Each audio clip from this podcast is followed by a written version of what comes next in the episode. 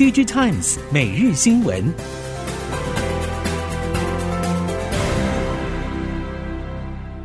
听众朋友您好，欢迎收听 DG Times 每日新闻，我是袁长杰，现在为您提供今天科技产业的新闻重点。首先带您关心，美国钳制中国半导体发展，半年前就企图将中国半导体制程技术锁在四十四十五纳米世代。所带来的冲击也陆续引爆，指标大厂中芯接下来倒退至四十四十五纳米世代已可预见。同时，中芯的客户与订单持续流失，国际大厂甚至是中国本土晶片厂都转往台厂投片。不过，由于中芯受创底定，扩产受阻，也让先前市场预期二十八纳米等成熟制程产能过剩的危机解除。但同时，因为半导体供需市况反转，加上了美国钳制中国力道加大，让半导体设备厂的营运乌云密布。其中，科林研发一月宣布裁员消息，而近日应材、科磊也频频传出恐怕会进行人力调整。接下来，中小型相关设备或经销代理等供应链也可能会遭受影响。泛鸿海集团的第三类半导体碳化系长晶厂盛兴，近期成功产出台湾首片的八寸碳化系晶圆。盛兴董事长谢明凯表示，八寸目前只有碳化系龙头 Wolfspeed 步入量产，预估盛兴与 Wolfspeed 的距离大约一年之遥。谢明凯指出，这是台湾成功试产的首炉八寸碳化系，因为台湾碳化系供应链在八寸还没有成熟。包括没有八寸的碳化系切晶、晶圆厂以及元件等产能，所以这一次是透过境外伙伴来完成首张八寸晶圆。盛兴今年规划六十五台碳化系长晶炉，广运自制五十台，日本设备十台，美国五台。在所有长晶炉全数启动的假设之下，希望良率可以达到百分之七十。高通自研 CPU 酝酿多年，即将实现。NB 处理器新品下半年问世。高通是在去年宣布将自主开发 CPU 架构 Orion，并且在今年正式推出首款导入 Orion 的 PC 处理器系统单晶片。虽然过程中可能还有很多变数，包括自研处理器架构可能会和 ARM 的合作产生冲突，以及终端消费者对于非英特尔架构处理器的接受度。都考验高通后续的经营脚步。高通对 Orion 发展状况不愿透露更多，只强调所有新资讯都会在新产品推出之际公布。根据供应链业者推估，如果高通在下半年顺利推出首款的 Orion 架构处理器，相关新品大约会在明年大量问世。市场传出，苹果正致力于 Modem WiFi 蓝牙晶片整合封装的高阶 5G 通讯晶片模组。供应链业者表示，通讯用 Modem 晶片封装是委外封测代工厂的拿手工作。由于台积电 3D Fabric 平台暂时没有涉猎这个领域，预估以 Amkor 日月光集团最有机会争取订单。苹果自研晶片计划持续推进，摆脱高通的想法逐步成真。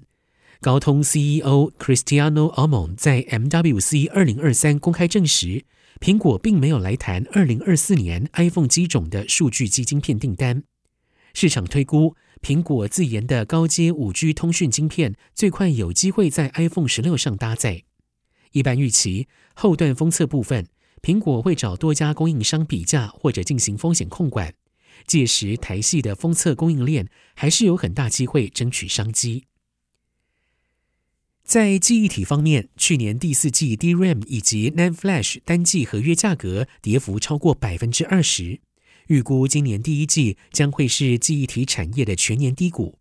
中下游记忆体模组业者表示，PC 终端 DDR5 需求在今年上半年恐怕会持续受到抑制。虽然各家 DDR5 新品相继推出，但是改朝换代的速度比预期延迟。下半年的渗透率可望超过两成。原本业界预期用于伺服器的 DDR5 比重在年底将会达到三成，但是云端伺服器杂音涌现，使得业界转趋保守。下半年有机会突破一成的渗透率，第四季比重将可望提升到百分之二十五。另外，市场传出三星电子、SK 海力士等韩系大厂为了提前应对下半年的需求，已经积极采购测试零件及设备，扩大 DDR5 的量产动能。在疫情趋缓、通膨逐渐获得控制之下，佳士达董事长陈其宏表示，目前黑天鹅只剩下一只，也就是俄乌战争，不知道何时可以结束。另外，产业链近来区域分工有加速的现象，佳士达同时也对订单分配做出了调整，预期未来台湾加中国以及越南的比例将各占百分之五十。